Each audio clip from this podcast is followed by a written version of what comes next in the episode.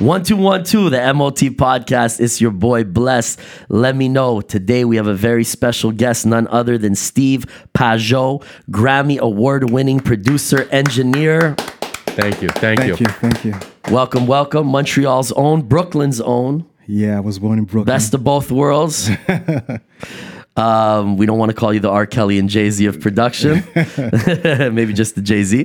But thank you for coming, my brother, man. We appreciate you stopping by. Thanks for having me, Bless. Tell us a little bit about yourself for the people who might not be familiar with you. Well, I'm this kid that had a dream, you know, growing up. You know, I was born in Brooklyn, but I came to Montreal when I was 6 months of age.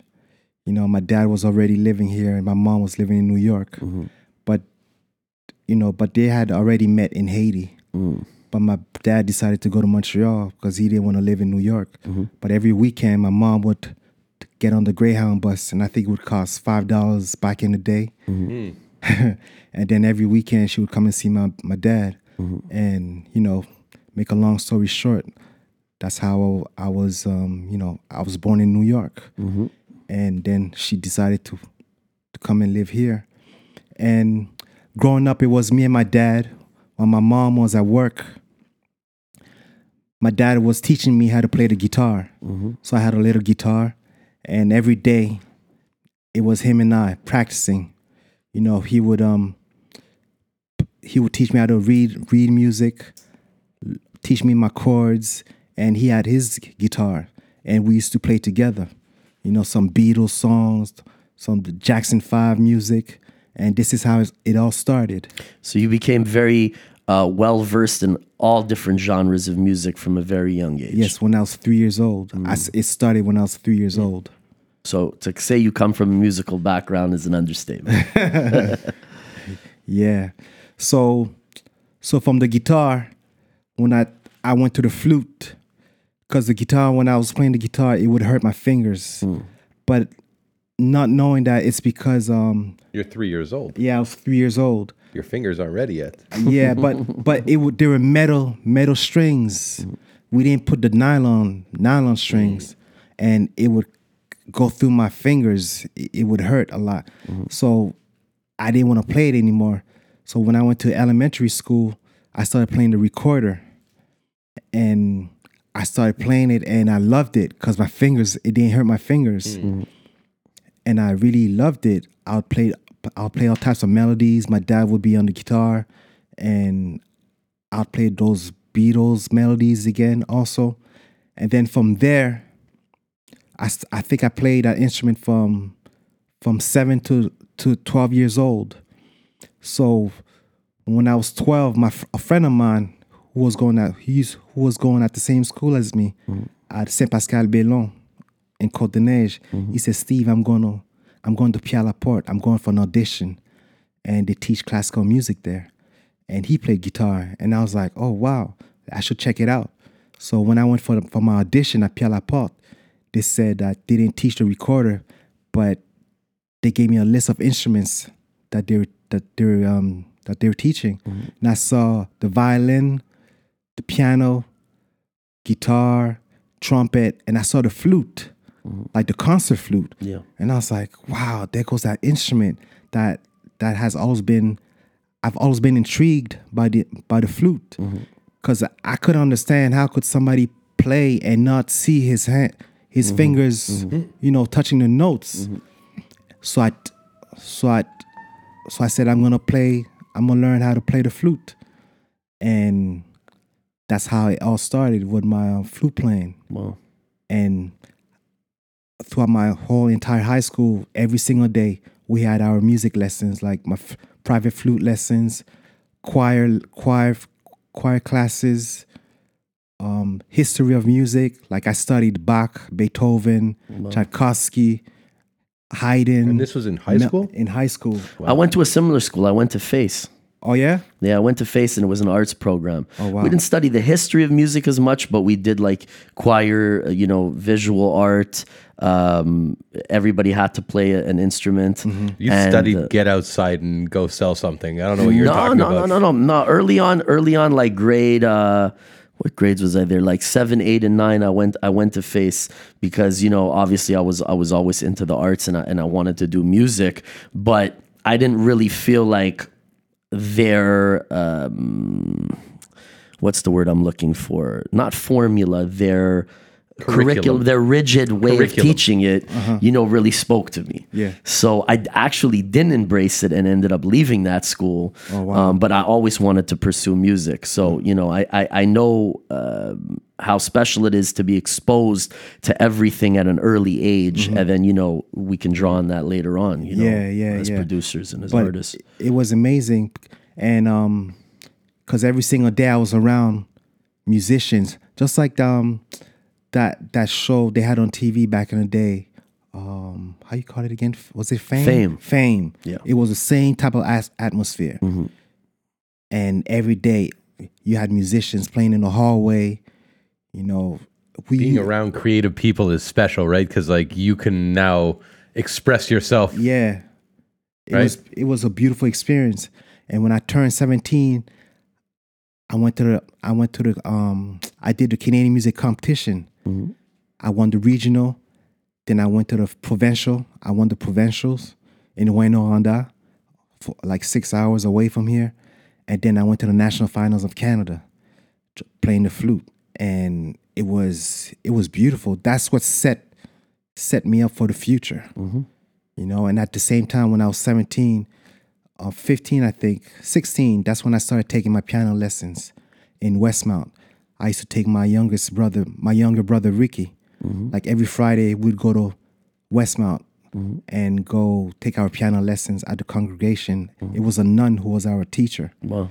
And every Friday, and right before we'll start our piano lessons, Justin Trudeau used to come out of his lessons. So we'll speak for like 10 minutes. But on the weekends, him and I used to talk almost every weekend. He used to tell me about his dreams of becoming a politician. And I used to tell him talk about my dreams of becoming a record producer. So he always had an ambition to go into politics. Yeah, yeah. Wow. Because we're both 16 talking about our dreams. Yeah, yeah, sure. So him becoming the prime minister, it didn't surprise me. You know, so it goes to show that when you set your mind to something and you're passionate about it from an early age and you're willing to put the work and the time and the energy that it requires mm-hmm. because it's a real passion and you want a result, but you're not doing it for the result. You're doing it because you just, it's part of you. It's who you are. Yeah. Sky's the limit. Yeah. Yeah. You know? Yeah. It has to be, like you said, it has to be within you. Absolutely. No one can force you. Absolutely. If it's like, you gotta be willing to wake up every single day and do it as if you're eating. Yeah.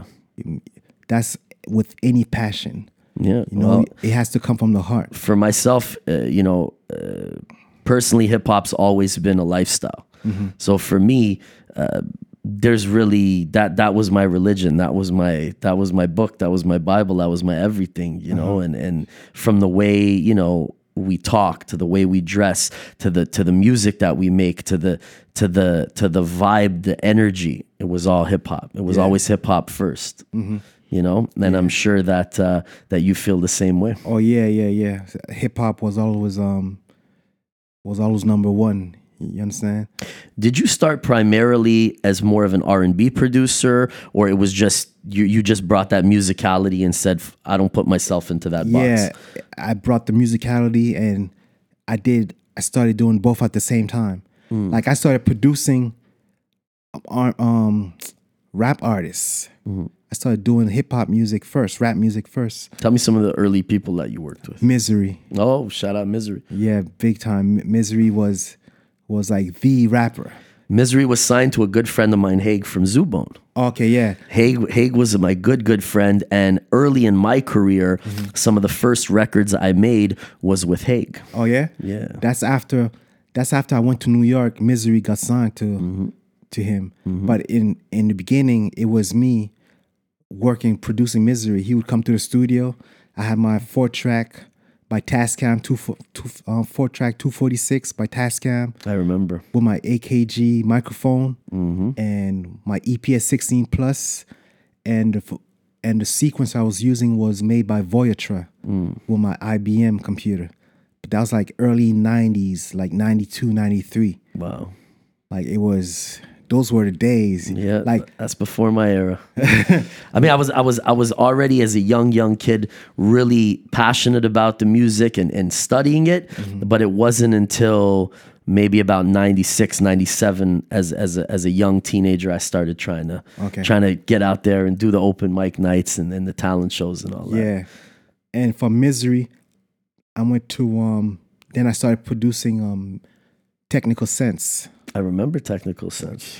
Blast from the Past. Yeah. We used to do talent shows at Lavoie High School in Cotonej. I was a b-boy. Uh-huh. I was a really young b-boy before I was rapping. Uh-huh. And I met all those guys Radical. Back in those days. Yeah. Yeah. Like they came to me when they were 17, 18. Yeah. They were young kids. Yeah. And because I was working with Misery, so it helped me with the name wise. Mm-hmm. So a lot of people were coming to my studio. And back then, I think I was charging the most $80 to do a beat. Like they would, I would record. That was big money back then. Oh, it was. It was when you're in Montreal. Right? Yeah. And I would engineer and record and produce. Mm-hmm.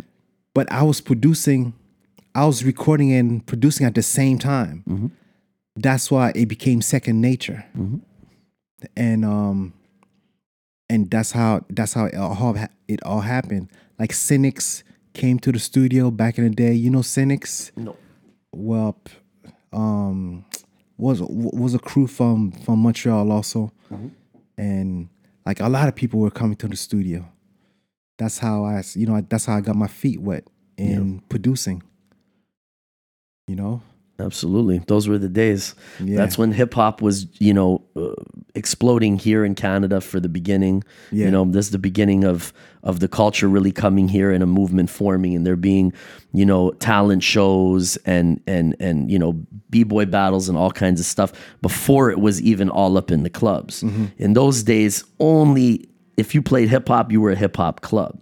It wasn't really top 40 like it is today where everybody's pretty much forced to play hip hop, which is great for us. But, you have to seek out these rare little gems in these spots. And a lot of times, the shows were happening in high schools and community centers and all that kind of stuff. Yeah. And we had Ricky D on here. I was about to say that. Ricky D, Gary T. Gary T was one of the first people who managed me as a young kid. Yeah, yeah. When I was 7, 8 years old. You know what's so crazy about Gary T? When, what's her name again? Oh my God, how can I forget? Was it KRS-One? Yeah, KRS-One. Mm-hmm. When he came to Montreal at the Metropolis. Yes, I was there. Oh yeah, Misery opened that show. Wow. And that was in 94. Yeah. Yeah, that he was every beat you heard from Misery was my beat. Dope. Yeah, so, Misery was definitely ahead of his time, man. Oh, very. Misery. He was like a Tupac. Yeah. He was political. Political, yeah. He was political. And those were the years. Yeah. If you didn't know about those days, that era in Montreal, you don't really know what hip hop is all about. Yeah. It comes from way back then. Even before us, we had Zero Tolerance. I remember them. You remember? Mm-hmm. With Chuck Ice.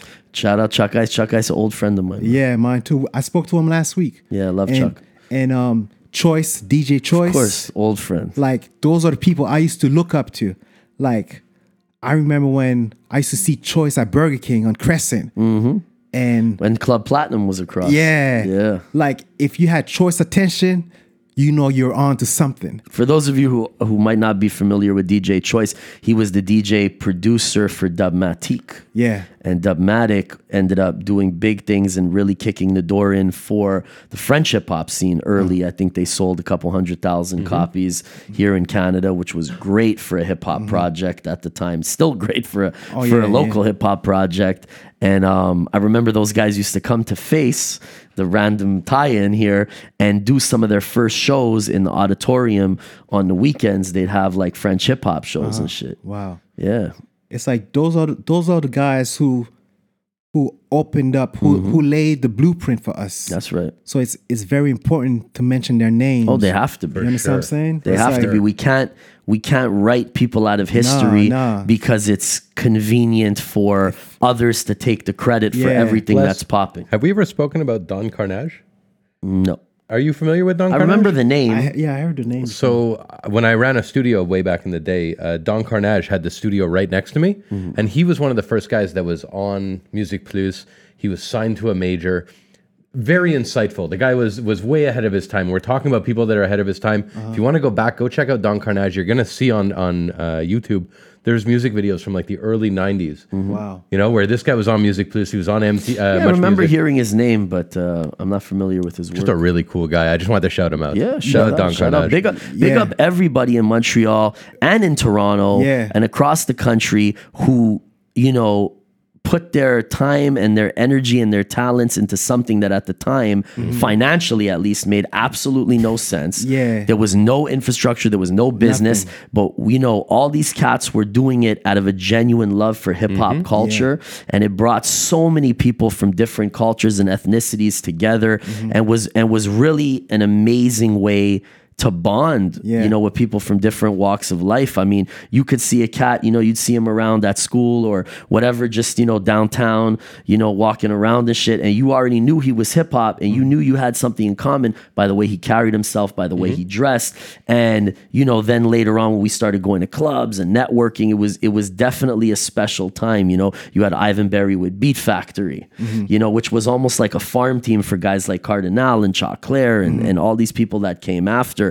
And then, of course, the Dubmatiques and the, you know, just everybody, man. Shout out everybody. When did SP show up? Like, Dubmatique was early 90s. SP showed up just a bit later, though. Just a bit, I think. Have you ever worked with SP? No. Not yet? No, not yet. Maybe one day? Well, yeah, one day. Ray, I'm sure you've crossed paths with over the years. I'm pretty sure, yeah. So Ray had produced Sans Pression's first projects, and he produced most of my first album as well. Okay. You know, when I first signed to Guru, me and him were working together a lot. Mm-hmm. So we did our first record together, and he was always a guy that was very well known in the French side. And even though I obviously strictly do English music, I was always close with these guys because of, you know, Ray and nice. Everybody was coming through the studio in the city, you know, big up, you know, Connoisseur and Vice and Vain and Sans Pression. Vain Flow. Everybody, man. You know who we can't forget? Forgot. Wait, I just had the name. Overproof. Okay. Overproof. Woo. Yes. They were the first ones to get signed outside of Montreal. Yeah. I think they got signed to a record label from Philly. Big up to them, man. I've known those guys forever. And they were French speaking? English. English speaking. English. Yeah. I'm thinking like a French speaking artist being signed in Philly, that would have been like, whoa. No. But we also had Scooby-Doo. You remember Scooby-Doo? Yeah. She moved to Toronto. She was a rapper. Tara Chase, Scooby-Doo. Yeah, Tara used to Chase. That was a rap name, Scooby-Doo. Yeah. Tara Chase, I remember I bumped into her when I was a kid. One of the first shows I ever did in Toronto before getting signed was it was kind of like a lyricist lounge, and it was called Planet Mars. Okay. And all the dope. I mean, and there was some great artists. Toronto already had like dozens of great hip hop artists, and they all would come to this event once a year, and it was kind of like a lyricist lounge, and shout out to them. They let me, like 15 years old, get on and rock, and I killed it. And it was a very, for me, an inspirational moment, because it was like, okay, I could go to another city. You know, I already got great feedback in my own town, but for me to be able to go with, you know, with no, you know, not too many records recorded, no deal, no management, and just get up there and be able to rock in a city where I had no support yet. That was really, you know, a great feeling as a kid. So shout out to everybody involved with Planet Mars. Yeah. Tara Chase was up there, and Socrates and everybody, I remember. Yeah. Those people, we can't forget about them. So you have deep roots when it comes to, you know, musicality, learning from your pops, you know, classical training. Speak to me a little bit about your brother, who you were taking to those piano lessons, because off camera you were telling me, you know, a lot about what he's up to these days. Yeah, my brother Ricky Pageot. So it all started with, also he started with the guitar, but for some reason we never stuck to the guitar. The Pageot fingers just weren't there, right? Yeah. So sorry. So every Friday I'll take him to his piano lessons. But he took it more seriously because I was already playing the flute. Mm-hmm. I was just going there to take him to his piano lessons, but at the same time, I would take the piano lessons as well. Mm-hmm. and we didn't have a piano at that time, so we used to practice on a cardboard. It's my dad who reminded me, who brought it up last week. He was like, "Steve, you remember when you guys first started? It was on a cardboard, a piano, piano shaped cardboard. Like every we would practice on it as if it was a real piano. Yeah. Oh my god. As if it was a real piano. That's got to be in the movie, just so you know. Like we'd be on the floor just practicing and thinking that, you know, the notes were really playing. We're really playing on the notes. Wow. And I think we went through that phase for like a year. Wow. Just practicing on the cardboard. That's dope. And then one summer, we went to a barbecue, and I played the flute, and I made like $140. All right. Well, that's before Ricky started his piano lessons. That's how he got into his piano lessons. And then somebody in the crowd was like, "You little boy, what do you do? All we see you doing is doing this like a conductor." And then he said, and then my brother said, "I want to play the piano." And then my dad said, "Oh, you want to play the piano?" And at that time, my dad was in a band, and they had a DX7. Remember the DX7 from back in the day? Yeah. So when the band broke up, my dad bought the keyboard. So that summer, we went to New York. And on our way back from vacation, and I think my dad was like, "Do you still want to play piano?" Like, he was asking Ricky those questions, and my Ricky was like, "Yes, yes, yes." Then when we walked in the apartment and we saw the DX7, like that was a top keyboard back in the day. That was a game changer. So now you guys could go wild on the keyboard. So now, we had the DX7, and Ricky started practicing. Now with the lessons, he started playing, and my dad every single day, like he was doing with me, he would do with Ricky, like show him rhythms, different types of rhythms, like compa rhythms, Brazilian music, like samba, bossa nova, jazz. I love bossa nova. Yeah, I've sampled a lot of bossa nova shit over the years. I like the swing. It's very nice. Swaggy. Yeah, nice. And every day my brother would be on the keyboard, and his first jazz piece was Giant Steps. That was his first jazz piece he learned. I remember like it was yesterday. And so we had the keyboard, and we had a tape deck. It would record one side, and then you flip it, you know, to overdub. So that's how I started producing also, with the TR-505. So not getting away off my brother. So my brother would play all types of music every Sunday. We'd be in the living room rehearsing, and he would tell my brother, play these chords. Like he would play like a Madonna song, and my brother would listen to the chords and start playing those chords. Like my dad was doing the ear training, because it's one thing to know how to read, but it's another thing to learn how to listen to those notes with your ears. It's like ear training. Yeah, of course. Some people don't read, but you play them something, and they can play it right away. Yeah, of course. Like, or vice versa. A lot of people can play what they hear, but they can't read. But when you got both, you're complete. A lot less limitations. Yeah. Of course, yeah.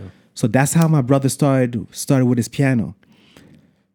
And over the years, he would do the competitions, you know, everywhere in Montreal. I would take him to his competitions, and until he went to Pierre Laporte High School, just like me, where he furthered his classical training. And then from there on, he started forming his band, his jazz band, with some of the local musicians. And fast forward, he got his first big break with Carnage. He went on tour with Carnage, and I think that's where he met his girlfriend. And then from there, she got him into Cirque du Soleil. So he started doing the Cirque du Soleil. So from touring around the world with the Cirque du Soleil, he started meeting other musicians. And one of the musicians he met was Fish from Fishbone, the drummer. Then so he hired him. So Fish started introducing him to a lot of all types of cats in the States. And one of the people he met through Fish was Kevin Antunes. So Kevin Antunes, he was the musical director for Backstreet Boys, Britney Spears, NSYNC. Good guy to know. Justin Timberlake, all the big artists. So when my brother left Cirque du Soleil, he moved to L.A. And then after 3 months, like, it was kind of hard for him because he didn't know anybody. Yeah. And so one day, I mean, it was hard because he didn't know too many people. Yeah. Not hard like financial, because he went out there, he was all right. Yeah. So after 3 months of networking, on April 1st in 2008, he gets this phone call from Kevin. Kevin calls him up and he says, "Hey Ricky, would you like to go on tour with Madonna?" Mm-hmm. And my brother said, "Hell yeah," something like that. Pretty good deal. Yeah. And then Kevin said, "All right, I'll call you back within 15 minutes." But with the Cirque du Soleil, my brother took accordion lessons, so he was playing accordion also. So when Kevin called back, he said, "You got the gig." But the reason why he got the gig is because he also played the accordion. And Madonna loves the accordion. And my brother was like, "Yo, Steve, I didn't want to tell no one not to lose my street cred." You know, it's so funny you say that because I love hearing stories, like yourselves and your brothers, because I think a lot of people don't realize how so much of this game is mental. Yes. It's mental toughness. It's fortitude. You have to have that belief in yourself that even though it's not logical, it's not plausible, and you can't see a direct pipeline to get where you're going, that if you're not willing to, leave a stable job like your brother had at Cirque du Soleil, go to LA where he had limited contacts, and kind of do something that's illogical to get a result that only you can envision. Yeah. That's tough. Most people aren't willing to do that. No. And it's that mental toughness that if you can fucking use that to push through, things like this become possible. Yeah. Big up. Yes. For most people, if you were to say, "Hey, I'm gonna tour the world as Madonna's piano player," they would laugh at you and say, "Okay, buddy." and you know what? For those people, it is impossible. So why fault them? Yeah. Your mentality is that it really is truly impossible for you. And I've always said this, if you want to have an extraordinary career or an extraordinary life, you have to be willing to do extraordinary shit to get it. That's true. But it is not logical. No. Right? That's true. And in the same vein, making music is mathematical, but not logical, because where does a hit come from? Where do chords that give you the fucking goosebumps come from? Well, you're kind of tapping into shit. We don't know where it comes from. We don't know how to tap in. We just start playing. We start humming. We start whatever our process is. And we know when it comes. And so music is faith-based.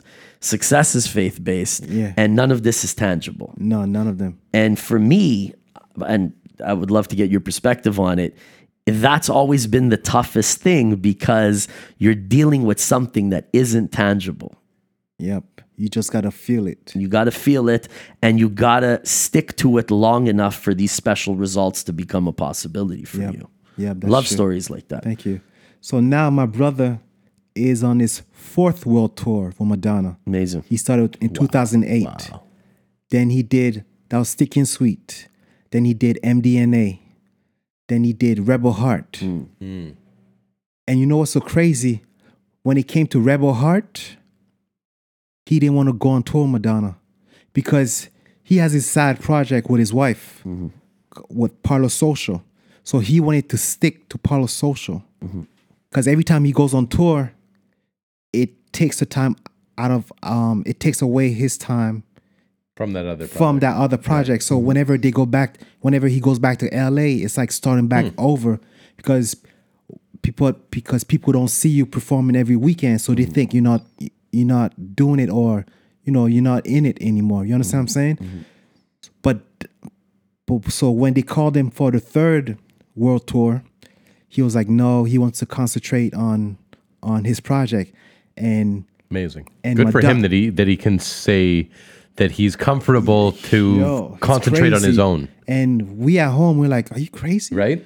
That's Madonna. Mm-hmm. It's no disrespect to Madonna. No. He just wanted to do his own thing. Sure. Like, he loves playing with Madonna, but there's nothing like when it's yours. Mm-hmm. It's your little baby. That's special. Sure. You understand what I'm saying? Sure. And then when Madonna and her people saw that he wasn't gonna budge, they're like, can you please do the at least do the promo tour? Nice. Until we find a keyboard player. And they'll work together again. They will. And check this out. And my brother was like, all right, I'll do the promo tours. So they went to Paris. They went to London. And they did New York. And then there was the Grammy night. Mm-hmm. And then Madonna asked him, can you do the Grammy night for us? And then my brother was like, all right, no problem. So the night of the Grammy, I think it was 2015, the camera starts off showing my brother at the piano. Sick. For the song, it was The Devil Wouldn't Recognize. Mm-hmm. And it starts off with my brother. And then at the end of the show, my brother was like, I think she mind fucked me. She got him addicted, re-addicted to that. Yeah. Sorry for my language. No, it's fine. So after the Grammys, I think they had a reunion. Kevin, Madonna, the whole staff, they're like, Ricky, you can still tour with us and do your side project in parallel with us. Mm-hmm. Whichever city we go to, you can promote your side project. Dope. Like, every city we will go to, have a concert. That's what Kevin told him. Yeah. You can still promote shows. So every city they would go to, on their days off, mm-hmm, he would fly his band in. Nice. So if it was in Australia or London, on their days off, they would perform. So whichever city Madonna went to, Paulo Sousa was performing. Nice. So, and that's what made it possible for him. When he saw it was convenient, when he saw that it made sense, so he toured with her again. And then they called him again for this tour. Nice. For Madam X. So that's his fourth world tour. Well, definitely need to check out his side project. Like his Instagram is Ricky Pageot, mm-hmm, or RickeyPageot. Like, I'm not just saying that, but it's an inspiration. It is absolutely an inspiration. Speaking of inspirations, I would love to know what it felt like to be able to work with the Queen of Soul, Aretha Franklin. That's a moment that not too many people can say they've. Yeah, it's like, all right, this is how it all started. I was signed to Ron Lawrence, one of the Hitman producers. He's the one who produced Been Around the World, Hypnotize, Phenomenon, Money, Power, Respect. I think the song is called I Love You Baby for Black Rob. Mm-hmm. He did a lot of joints for Puff. So I was around him every single day. And because I was signed to him, so I was part of the Hitman. I was within the Hitman, but I was working under them. I was associated, you understand what I'm saying? Mm-hmm. Through Ron. Yeah. But I wasn't signed to the Hitman. Mm-hmm. But when you're signed to one of the Hitman, it's like it's a whole family. Mm-hmm. All the outside producers, they pitch ideas, and then the Hitman will maybe polish them and bring them to Puff, or something like that too. Yeah, mm-hmm, because all the producers, all the Hitman producers had under producers. Yeah, you understand? So a lot of people don't realize. Sorry to interrupt you. That production is so collaborative. Mm-hmm. And that it takes teams of people to pitch great ideas for sometimes these big records to actually come to fruition. There's many steps. It's not just one producer, you know. No. There's always like farm teams underneath production companies that, you know, work with talented people such as yourself, and then sometimes you might have a wicked idea, but it you might not get all the credit for it. Yeah. Like I know I gave some records to Ron, and he would pitch them to Puff. What's his name again? Carl Thomas. Yes. He heard some of my records, because I remember one day I was at Justin's, Puffy's restaurant, and Carl Monday Thomas was nights like, used to be popping. Tuesday nights. Tuesday, sorry, yes. And Carl Thomas was like, "Yo, I heard one of your records that Ron gave me," and I was like, "Wow, you know, it was nice to know that these established artists had were listening to your records." Sure. So one day Ron came up to me, was like, "Steve, I want to start inviting all the writers to the studio," because he lived in West Orange, in a nice, beautiful house in West Orange, and he said, "It's gonna be like a factory. Every day we're gonna be in here, demoing songs." So he had all types of writers. Don Robinson from In Vogue came. Every established writer would come from L.A. to his studio in West Orange. At the time, I had the VS 1680 by Roland. I love when you name drop equipment, by the way. Keep going, man. And my mic, my AKG C1000S. I got the VS 1680 when I got my first check from the Krayzie Bone record I produced. You got a plaque for that one, too. I got a plaque for that one. Yeah. And Snoop Dogg, Corrupt, and Lazy Bone were featured on the track. And my first check, I bought the hard disk recorder. So I was using that to demo all the songs, to produce all the demos. So there was one song that we produced for one artist was signed to Columbia Records. I forgot her name. But her and her management took for like forever to give us an answer.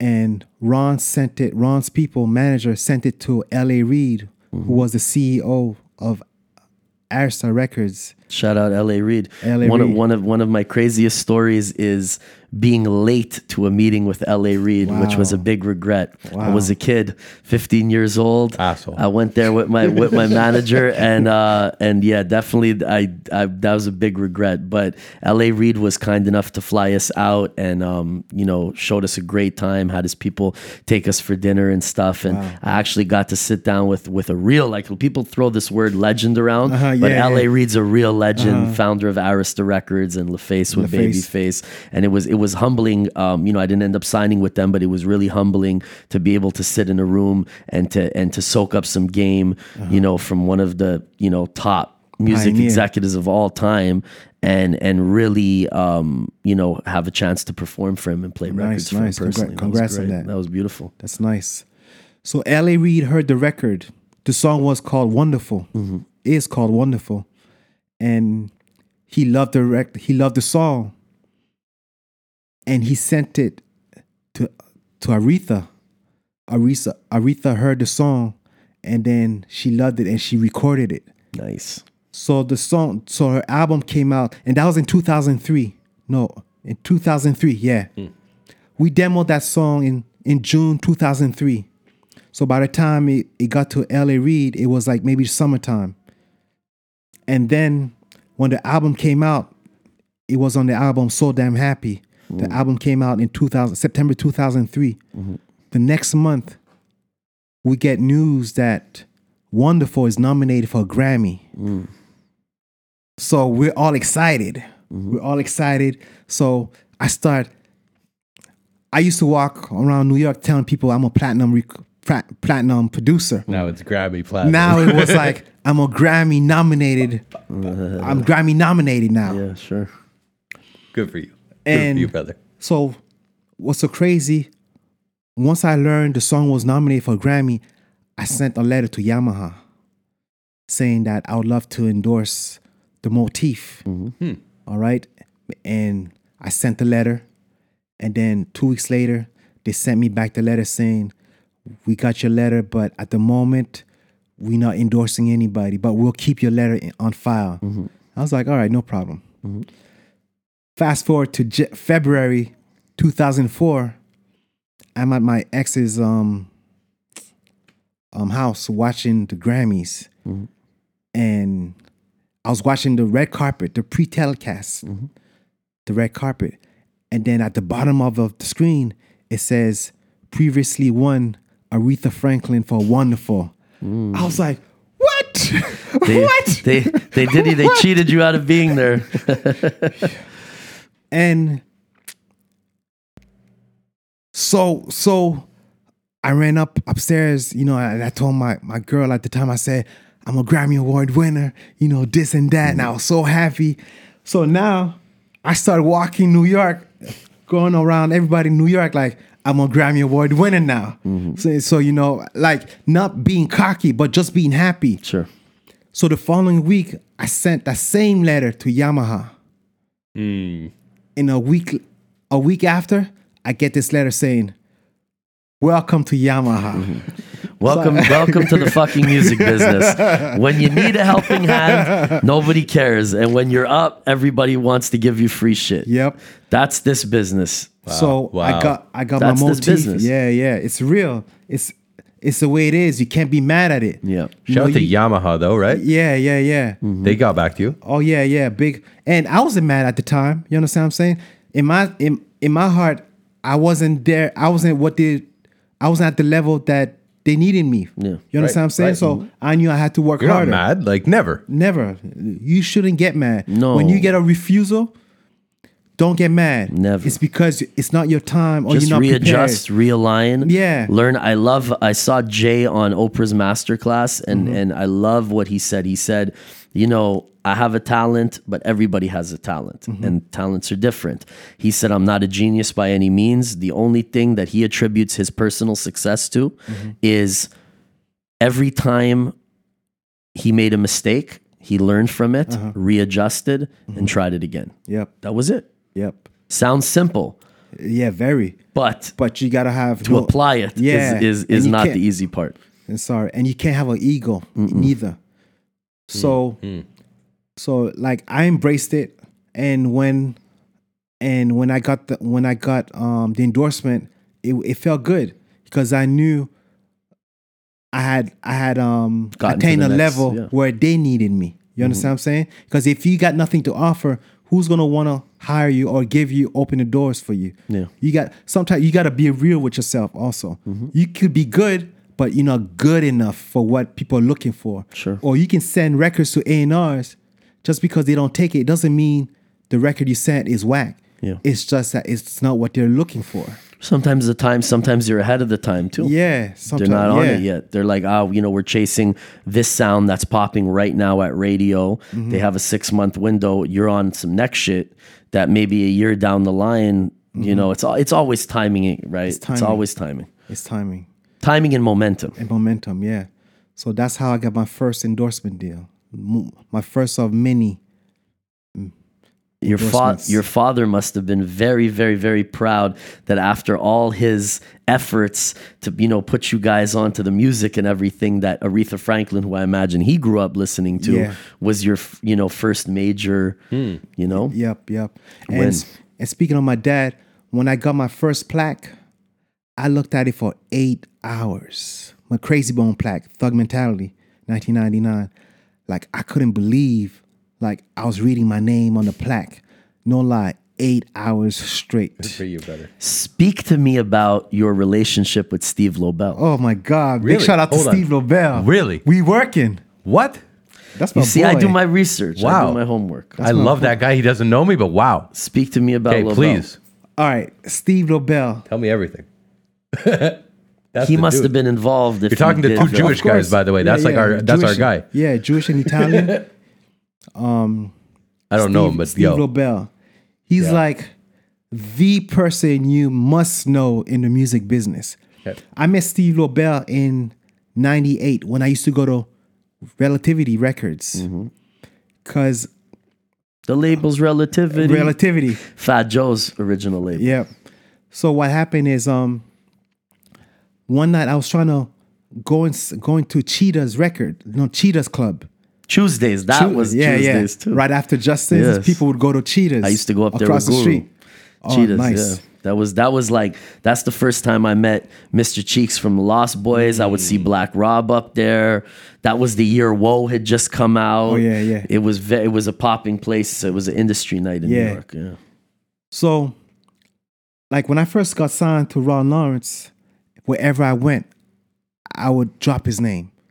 Because that was my passport, my ticket. Because everybody knew Ron. Mm-hmm. He was the top producer of one of the top producers in New York, because New York was popping. Mm-hmm. Him and his partner D-Dot Angeletti. Oh, D-Dot. Yeah, I used to bump into him a lot too. Shout out D-Dot. I haven't seen him in years, but he was always cool. We'd have drinks and shit. Yeah, D-Dot is mad cool. AKA the Mad Rapper. Mad Rapper. Remember the Mad Rapper? All those skits. That's D-Dot Angeletti. Yeah, he was a producer, but he would just do those skits as a little. Yeah.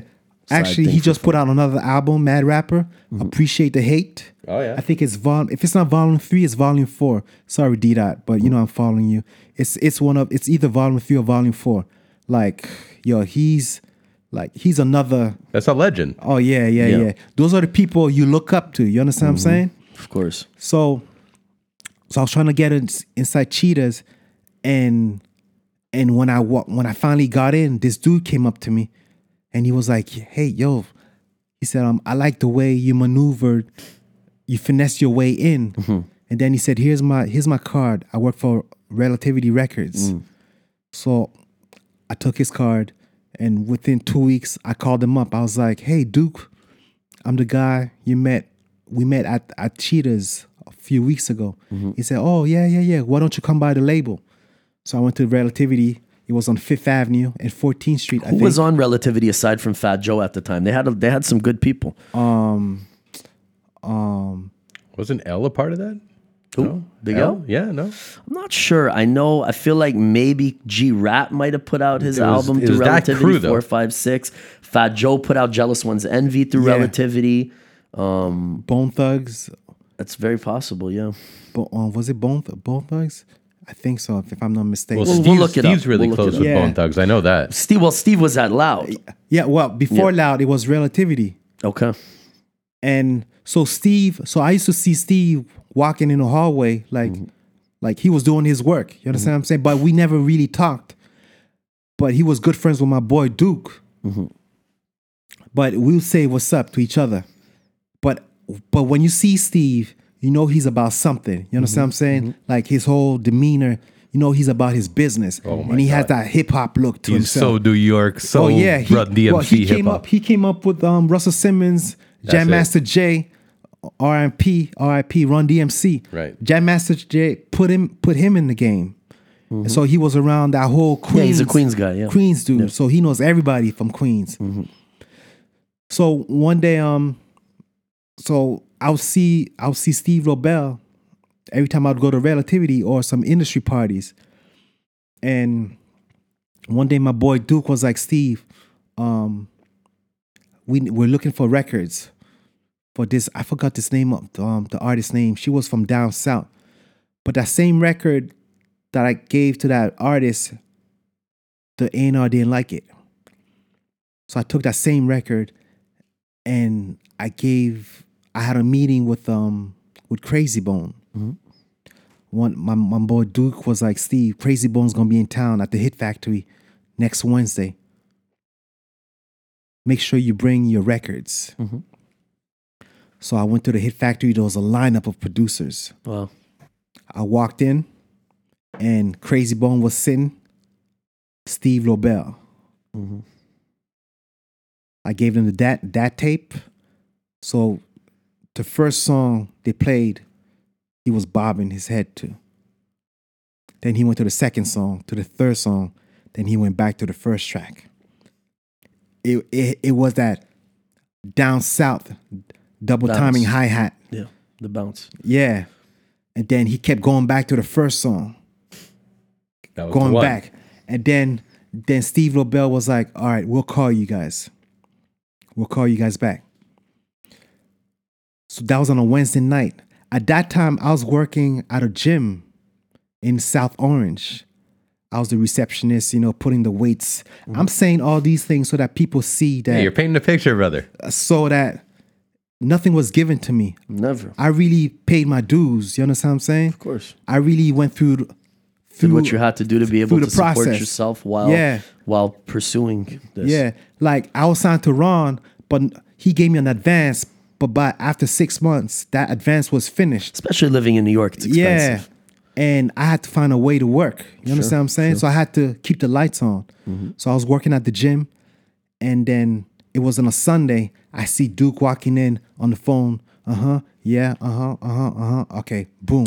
Hangs up the phone. He says, yo, that was Steve Lobel. Krayzie Bone loved the track. They're flying us out to L.A. tomorrow. I was like, yo, for real? I'm in the mood. You know, for any types of jokes. It's Sunday. You know, I don't know how I'm gonna eat the next. You understand what I'm saying? It's not funny. He was like, yo, Steve, for real. That was Steve Lobel on the phone saying he loves the record. We gotta be at Relativity tomorrow, Monday at 9:00 in the morning. Yeah. I was like, are you for real? He was like, Steve, at 6:00, I'm gonna come and get you.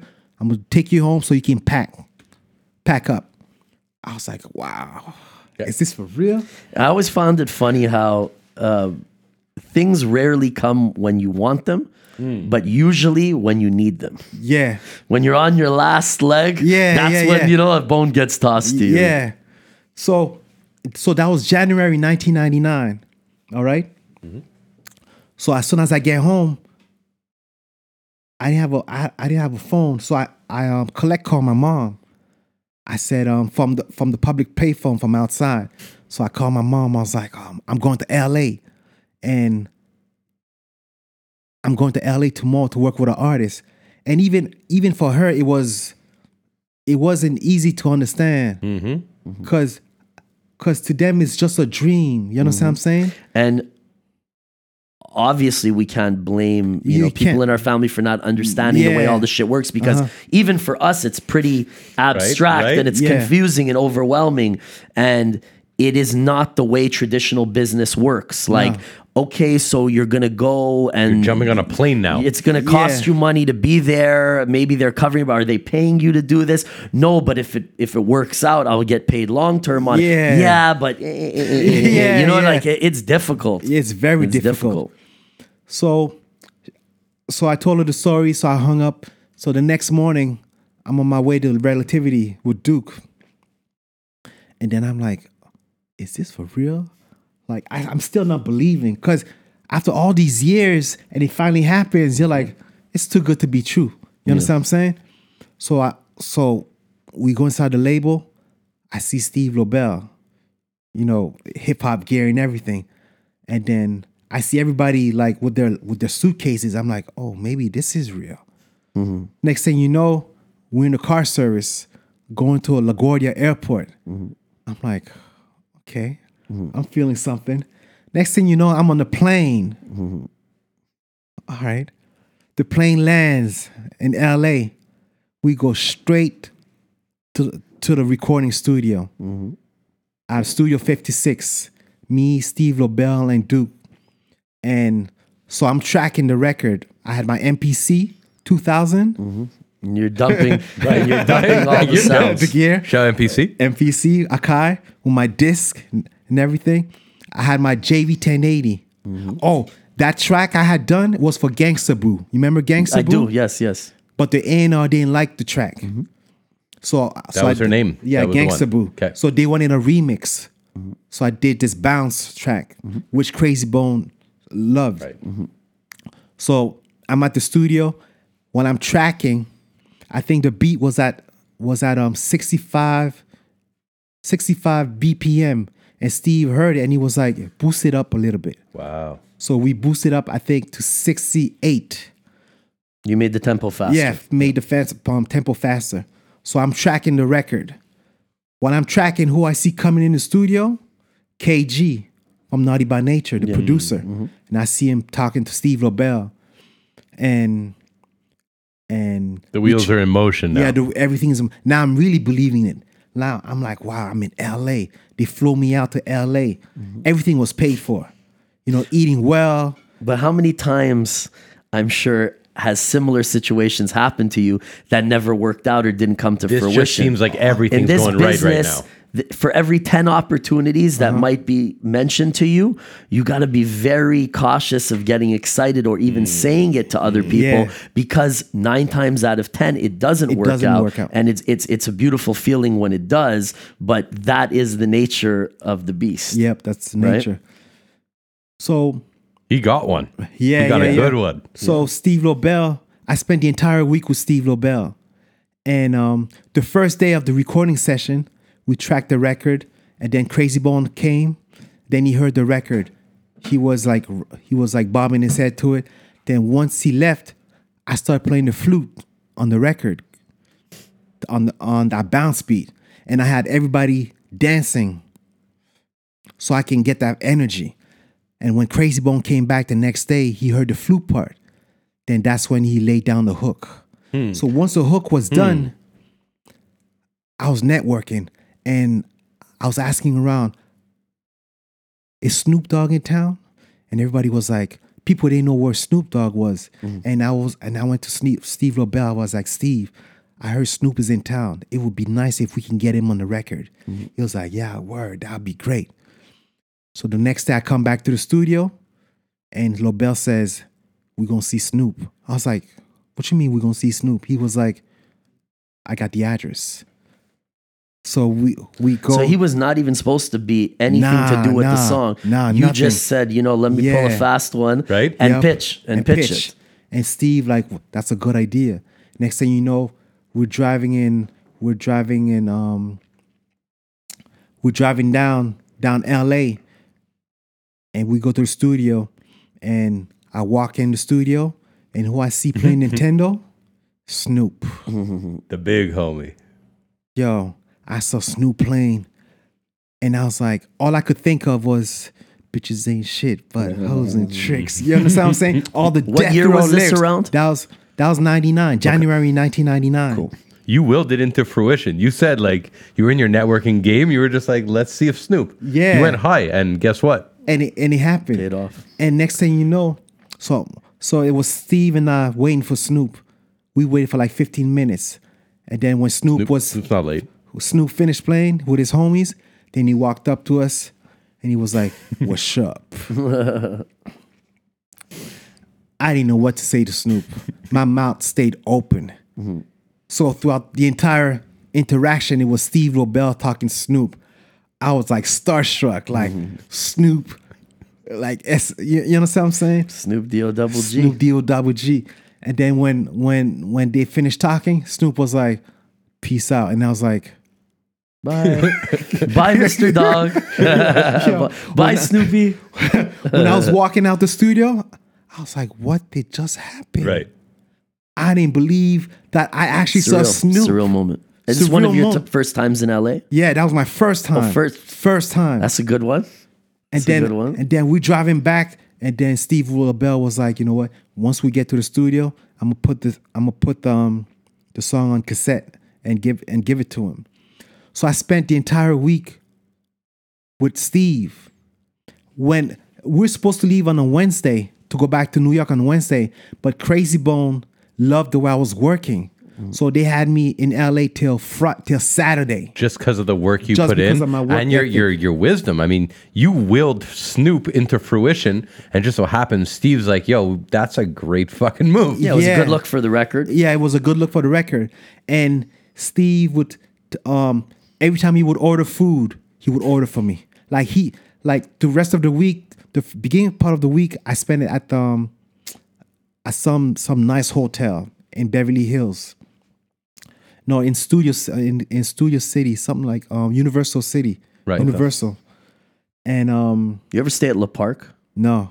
I used to always stay there every time I go with Guru to LA, and I would always bump into a lot of people at the pool. Oh, wow. I stayed at the Sheraton, and then from Wednesday and on, I stayed at Steve Lobel's house in Burbank. No way. That's nice. Where he lived at the time. Nice, what a guy. Nice three floors condo. It was a beautiful week. He treated me like I was his little brother. Yeah. I had never had that kind of treatment in my life. That's dope. Like I was getting to know who Steve Lobel was, and he would talk, and I was just soaking. I would just listen. Like when he talks, just listen. You understand what I'm saying? Because you're gonna learn a lot. Because he's been in the game for years. You understand what I'm saying? So throughout the whole week, I would peep his game, the way he was talking to people, and I got a lot of jewels from him. And that's how me and Steve and I became very good friends. And whenever he would be in New York, he would call me up. Yo, I'm in town. Or if I knew he was in town, I would call him up. Like whenever it's his birthday, I'll shout him out. Like call him up or text him or put his picture on the gram. You know, go say happy birthday to my boy Lobel. You know what I mean? Like it's he's big a special respect. Dude. He's a special guy. Yeah, he's done a lot of great things for a lot of people. And, and you know, I could tell. I don't know him personally, but I could tell he's very passionate about what he does and who he works with. There's very few that have been in it that long that have done that much, and like there's not even a resurgence. It's just like this is. But you can tell that he really loves what he does, and that's I'm sure why he gets the results that he does. That's why everybody knows Steve Lobel. From the executive to the street people. So I'm big in battle rap. I love battle rap. And he just worked a deal with Sue Surf. Sue Surf signed a publishing deal, I think. Through his company. Right? And just to see that battle rap mainstream transition through him is a beautiful thing. Well, there needs to be more people like Steve who actually come from the culture, who understand the culture and have the power and the leverage to be able to make things happen for the right people, not just the people who have the numbers on their side or whatever. Opportunity. People who get it. And I say this all the time, and I'm going to keep on saying it. Once upon a time, there was a lot of people whose position it was to curate the art. You know what I mean? Yeah. And to come in there and, with guys like yourself and guys like Steve Lobel and make the shit better and help to take the artist to a next level rather than saying, if you don't have your shit together, we're not going to fuck with you or watch you fall on your face. Yeah. And that always, to me, is what made, a lot of these classic albums that we all grew up loving, they didn't just happen with the artist and one or two guys who made beats. There was a whole staff of people a lot of the time involved in making the features happen and in really going over and over and, A&Ring. And I feel like A&R is a lost art form these days as the business model changed, as we've spoken about previously. Yeah. What do you look for when you're working, choosing artists you want to work with? What is it that you look for? Are you a guy who likes developing raw talent, or do you like grabbing people who you think would already complement your sound? What's your process like? It's both. Like lately, I've been working with a lot of raw talent and just schooling them to the game, developing them in the studio. So you're in development mode. Yeah, I am. And it's nice to see when you can take a little idea, and it becomes something interesting. You understand? Because a lot of these raw, talented artists, they don't know anything about the business. So I gotta keep schooling them, and also studio ethic. Because if you don't have, that's the reason why Steve Lobel had me spend the entire week, because I had studio ethic, like knowing when to talk, knowing what to say, not stepping on people's toes, like being productive and working efficiently. Yeah, because, I'm sure. Because every hour is money. You understand what I'm saying? And so I teach them about the business, studio ethic, how to become a real artist,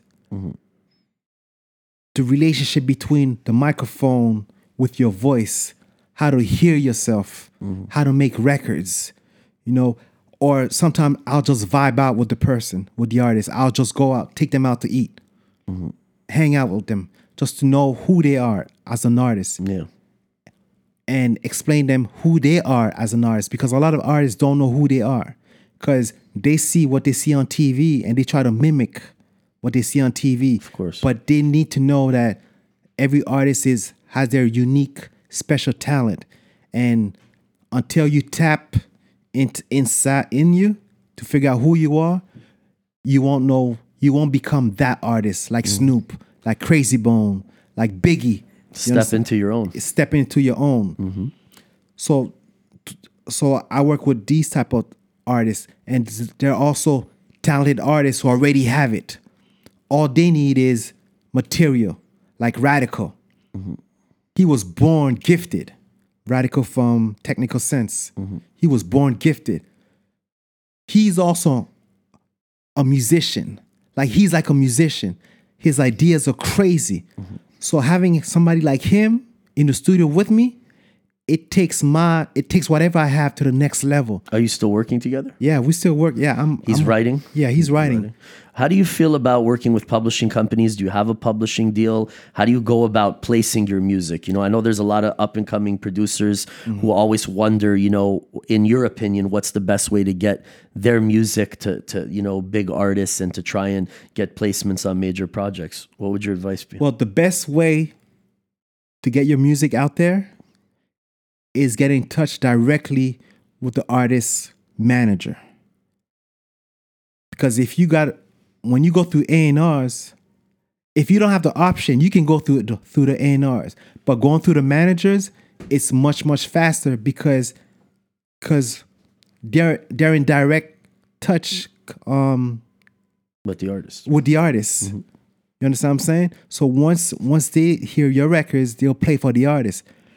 But when you go through A&Rs, it has to go through different channels. So you're not one who works with like publishing companies and agencies to place your music and kind of set up sessions for you guys to be part of and shit. No, because like I've always been able to maneuver, cut out the middle person, middleman. You know, over the years, I've been in the music business since 1998, so I know everybody. Mm-hmm. If there's somebody I don't know, I know somebody who knows the person I'm trying to get in touch with. And it's getting easier with social media when you can kind of hit people up too. Yeah, because once they go on your page, they can tell if you're fake or real. You understand what I'm saying? With the credits that you have or the way you sell yourself. Sure.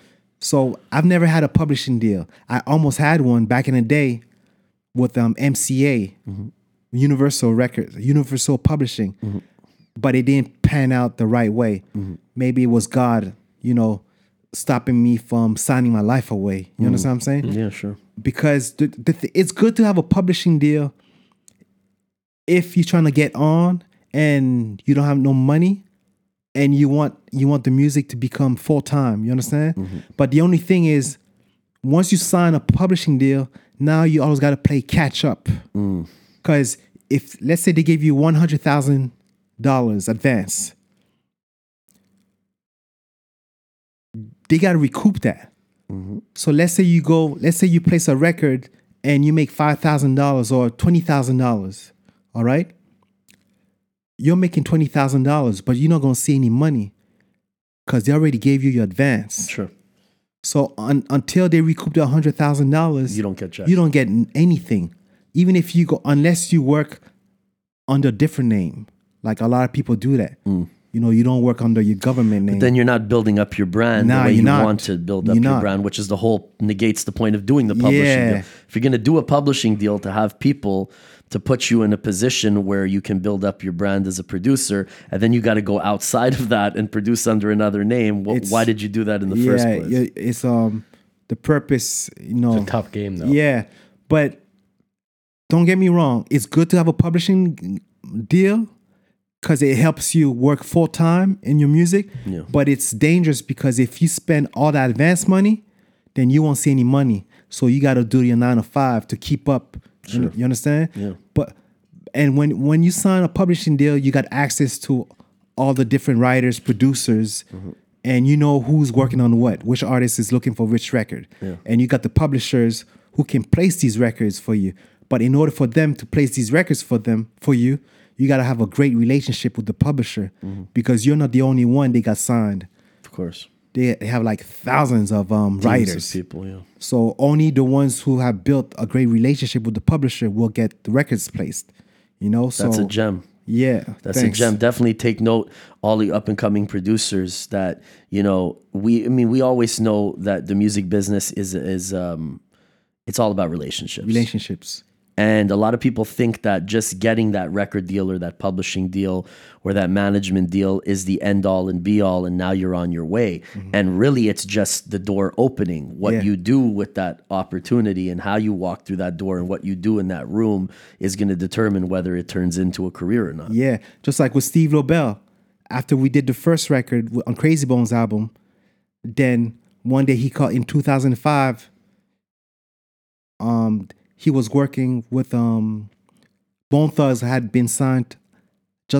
just been signed to Koch Records, mm-hmm. and Steve Lobel called me up. He was like, "Yo, Steve, I'm looking for some records for Bone," and I was able to get on that Bone album again on the Thug Stories, mm-hmm. and the name of the song I produced is called "Call Me," mm-hmm.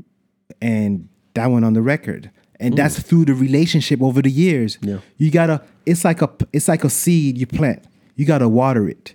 It's the same thing with relationships. That's right. Like when you meet somebody tomorrow, if you go out, you meet somebody. Don't wait 2 weeks later before reaching back to them, because by then they met so many other people.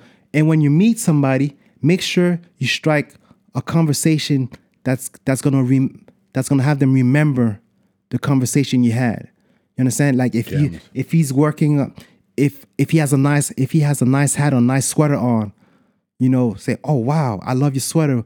You know, where did you get it? Mm-hmm. You know, I love your style." Mm-hmm. You understand what I'm saying? Mm-hmm. So he'll give you your card, or she'll give you her card. Mm-hmm. And when you send her email, say, "Hey, how you doing? I'm the young dude that gave you a compliment about your sweater 2 nights ago." They can't forget that, because people will never forget how you made them feel. Absolutely. So always make sure you make people feel like kings and queens. That's dope. My man. Put people up and bring value to the table anytime you want to do business with somebody. Yep. It's like always make sure you put yourself in a position where you're offering to give. People don't want to give you. People want to know what you can do for them. Absolutely. You understand what I'm saying? Absolutely. It's like you feel better when you give gifts. Mm-hmm. So your talent is giving. That's right. Helping people out. Help people to be in a better position. That's right. Like if they're millionaires, how can you help them become billionaires? And again, going back to Steve Lobel, he's a shining example of somebody who's, you know, continues to work with notable artists, but can take them just back up to where they need to be. Just Steve's got to be on the podcast now that we've spoken. Yeah, about definitely. Him, right? It's time, right? Okay, just throwing it out there. Keep going. Definitely. I'll plug you guys with Steve. Thank you. Appreciate it. That's my man. It's just a phone call. We would love to, man. We would love to. What's next on the agenda for you? I just finished working with this rock band called Special Ops. Cool name. Yeah, they're a rock band from Montreal. Nice. What kind of sound are you doing for them? It's rock music. Straight rock music. Yeah, I did one song on their album. I did a remake of I put a spell on you. Okay. A rock version, and I got this song coming out with what's her name again? Annie Dufresne. Mm-hmm. She's a French singer, and Radical wrote the lyrics. I produced a record. It's coming out in the spring. Very curious to hear what your rock production sounds like. Yeah, it's French music. Dope. So my goal is to have Montreal become the music capital of the world within the next 5 years, just like how New York was, Atlanta is, L.A. how L.A. was. You understand what I'm saying? Toronto's kind of close, right? Toronto came up hard, but we got a lot of talented people. But there's no infrastructure. This is the most recurring theme on every podcast. Okay, Shout out our producer, Brian. But we have one, blessed. We have one. And the difference is that if we can get multicultural, if we can get that same Afro bass, Afro pop, Afro beat. But Canada, Montréalais with the Haitian community, It's a smaller version. It's never going to be that. but it could be our version of it. Sure. Yeah. And I think what Steve's talking about also is there's so many talented writers, producers, DJs that have been working behind the scenes that are world class that I think once the timing is right and there's a few artists that are able to breach, that much like Toronto, the floodgates would open for a lot of people. We have one in the studio tonight. Yeah. Absolutely. But in order for us to be at that level, everybody needs to study the music business. That's right. Like I tell people, if you want to become a doctor, you got to go to med school. That's right. If you want to become a lawyer, you got to go to law school. That's Same right. thing. If you want to be in the music business, you got to know about the business side. Like if you're reading a contract, you want to make sure that you know what you're reading. Like before I got into the music business, and this is another gem, I went out and I bought All You Need to Know About the Music Business by Donald Passman. I read it 5 times before I got signed to Ron Lawrence. Yep. And that was the Bible. Yep.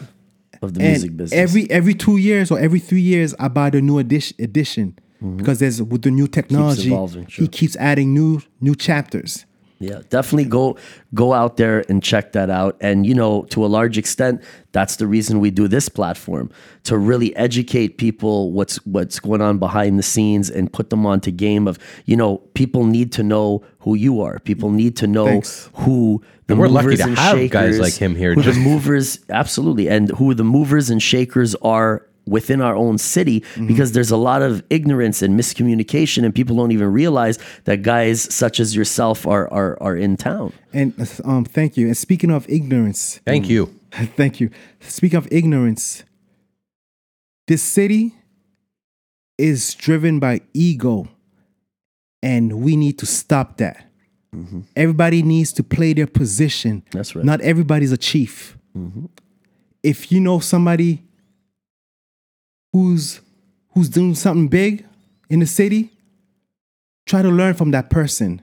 Like a lot of people fighting over crumbs. You understand what I'm saying? I couldn't agree more. And not just try and learn from that person, but maybe instead of competing with them, ask how you can be of service to help them get to that position where they want to be and they need to be. And there'll be plenty of room for all these other people to work within this business, to work together. And I tell people, I've been doing music full-time for the last 20 years. It doesn't make no sense. I can't comprehend when I see a talented person and they got to go work the next day 9 to 5. And it doesn't make sense. If you're a musician, this is what you do. You spent many years of learning your craft. Yeah. Why are you doing a 9 to 5? It's because they don't know anything about the music business and they don't know their self-worth. Like I know my self-worth. That actually leads me to a question. What are some of the things you've done within the music business, but less obvious things where maybe people can learn, okay, I made some money doing this. I made some money being a session musician or doing placements or whatever. Okay. Tell us a little bit about things that might not be obvious, because everybody's like, oh yeah, I make fire beats and I'm going to put it on Jay-Z's next album and I'm going to be in demand and that's how I want to make a living. All right. One thing I've been doing since 2005 is licensing. Television, video. Mostly television and film. Like I've been licensing my music to Viacom. Like all the big shows you see on MTV, VH1, a lot of these beats that you hear are my beats. And that was my quiet money. I call it mailbox money. And it's only recently that that producers are getting into it, but I started it way back in 2005. So I've been caking off of that side hustle. So do you work with an agency for specifically those placements? No, I know all the music supervisors. I know all the top Hollywood music supervisors. So you just send them shit directly. Yeah, that's sample free, of course. Sample free, and they always need that for background music. Do they ever ask you to pitch full songs, or is it mostly instrumental only? Instrumentals, but I do send full songs also. When you send full songs with the artist on it, when it plays on MTV, you see the name of the artist at the bottom of the screen. Sure. And the way I got into it is my boy Wendell Haynes, who's like a big time music composer in the States. Mm-hmm. He took me under his wing and he taught me how to make music for TV. Like when you make records for an artist, it's 4 minutes. Mm-hmm. All right. You got to do the intro, the verse, 8 bars, mm-hmm. the pre-hook, the hook, then bridge. Mm-hmm. But when it comes to making music for TV, you got to do everything within 30 seconds or 60 seconds. Mm-hmm. And you don't have 2 or 3 weeks to make a track. You have 1 day. Mm-hmm. I can get a phone call at 10 o'clock in the morning. Steve, I need music for a Ford commercial. That sounds like this. And it sounds like, yeah, they'll give you the brief. Mm-hmm. They want the music to sound happy. Mm-hmm. Whatever the brief is, we need the track by 3 o'clock this afternoon. You got to drop everything that you're doing to get on it. And even when you finish sending the song, you're not done.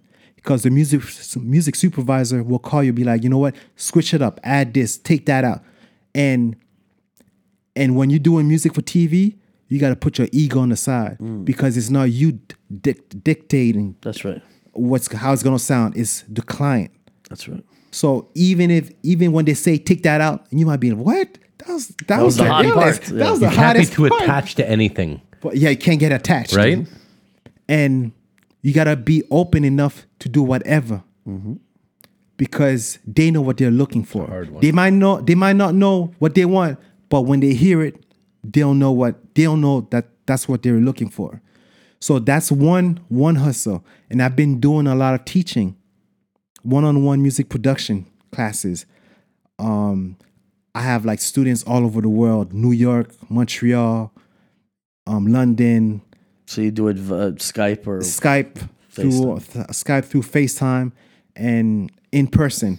I got my I've been teaching at SAE since 2004. Mm-hmm. Like whenever they're about to graduate, they'll call me in to do a masterclass. Dope. Like a 2-hour masterclass. And I was fortunate that they even sent me to a teacher's training class, like for 4 weeks to learn how to teach. Like you can't just teach; you gotta know the approach. Mm-hmm. So I passed that class, and I got my certificate, my New York license Respect. To teach. Good for you, brother. Thank you very much. That's dope. And I've been doing that since 2004. But when my contact left SAE, School of Audio Engineering. Mm-hmm. The new team that came in, they never called me back. Mm-hmm. The new staff, they didn't know me. And I'm the type, like, I don't like waiting on people. I don't wait on no one to feed me. I got to create my own lane. And yeah. So I started one-on-one music production classes with Steve Pageot. I got a page called One-on-One with Steve Pageot on Instagram. Nice. So that's how you can get in touch with me. Smart. Yeah. And there's so many things that you can do nowadays. You understand what I'm saying? Think outside of the box. Thinking outside of the box. And I just partnered up with sounds.com. So I'm delivering sample packs. Mm-hmm. And what I did, I hired some of the top musicians in Montreal to do live sample packs. Mm-hmm. And it should be out. By the time the interview comes out, it should be, I should have my own page. You said Native Instruments off camera, right? Yeah. Native Instruments, they have a new division called Sounds. You go to sounds.com and you'll see there are partners and there are artists who have joined in. I'm a partner. So every week I'll be putting out new sounds. New sound packs. Different samples, artists. With raw instruments. Heavy filtered, none of that bullshit. Nah. I record straight into the mic, depending which instrument, on my C414. Shout out the mic. Shout out the instruments, please. Yes. Yeah, tell me what you're using, brother. I use a C414. Okay. I'm endorsed by AKG. So I use that mic put in front of the amp, my Roland JC40 amp. I'm endorsed by Roland Canada also. So Roland. Everything goes through my preamp, my 6176 raw. And I don't EQ none of those samples because producers are going to end up EQing. That's right. I just make sure. That's important. That's something that, like, the people that are buying this need to know you're not touching this. No, I'm not EQing. It's what you hear is how I recorded it. I just make sure that the input signal is clean. Mm-hmm.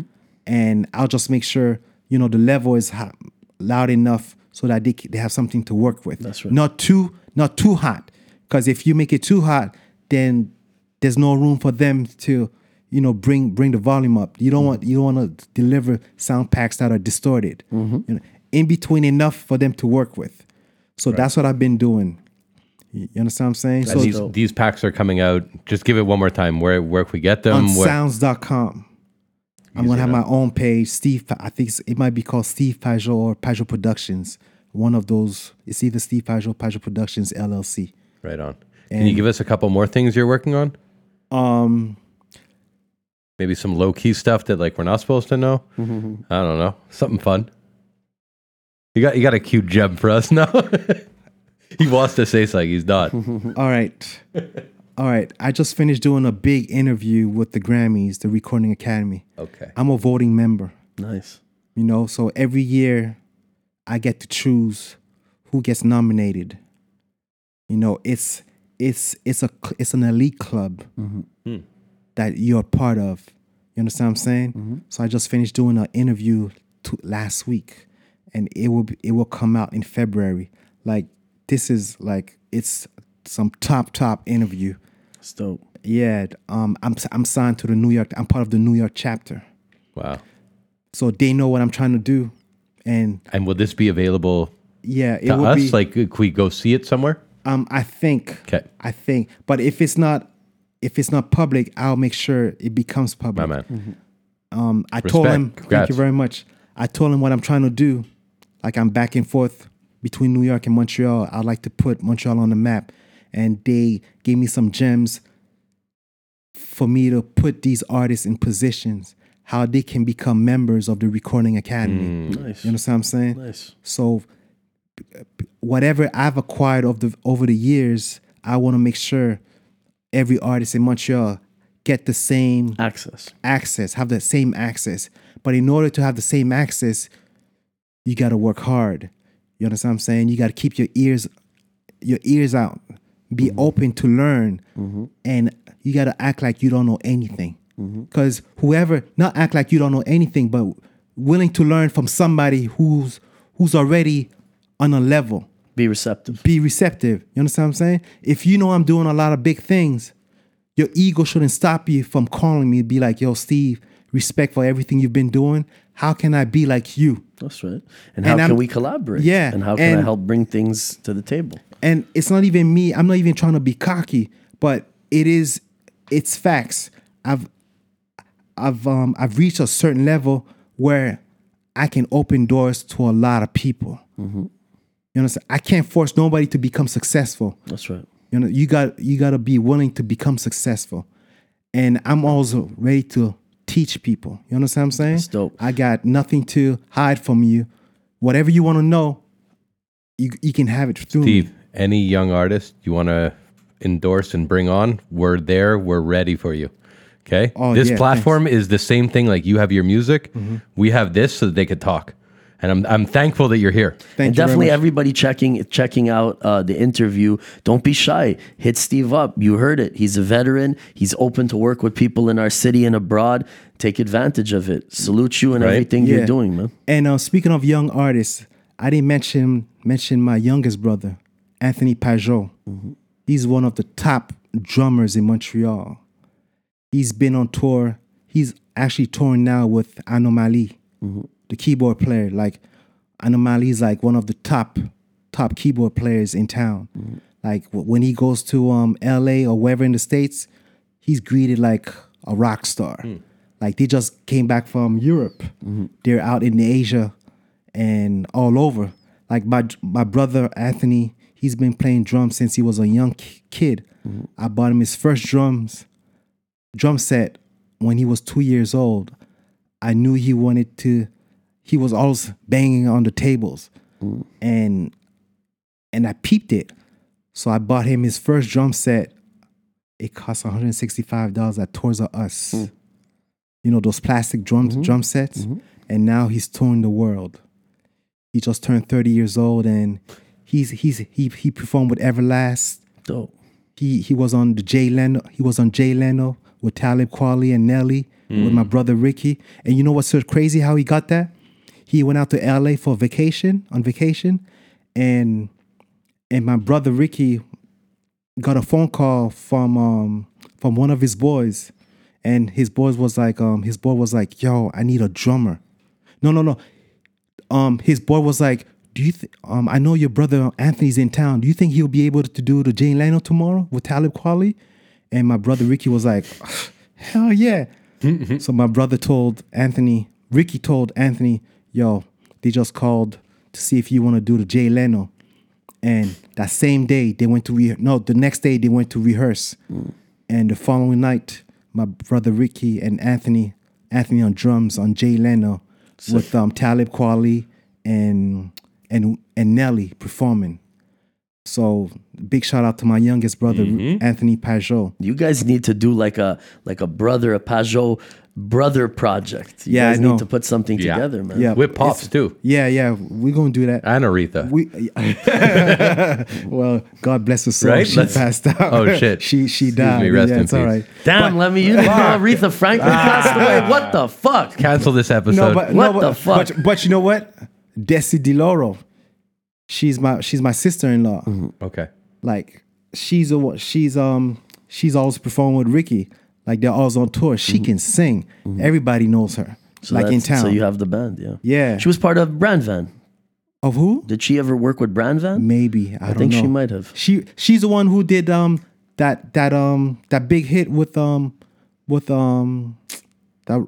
rap group you named earlier. The French.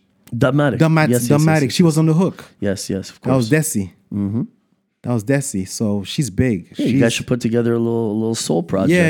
It's gonna happen. It's definitely just a matter of everybody's schedule. Hell yeah. You understand? Well, thank you so much for sharing your story. Thank you for bringing us into your world. You're welcome back anytime. We might need to have a little panel discussion, a little music industry talk, and have Steve with a couple of people and maybe have a little networking episode, you know? Thank you very much. That would be live, man. Thank you so much. The MOT Podcast. I'm your host, Bless. Let me know. Steve Pageot in the motherfucking building. Make sure you hit him up.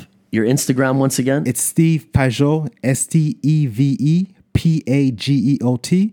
And my other Instagram, for those of you who want to learn about the music business, music production, go to One-on-One with Steve Pageot on Instagram. Big up to you. Thank you for being here, my brother. Thank you for having me. Represent one time on the MI.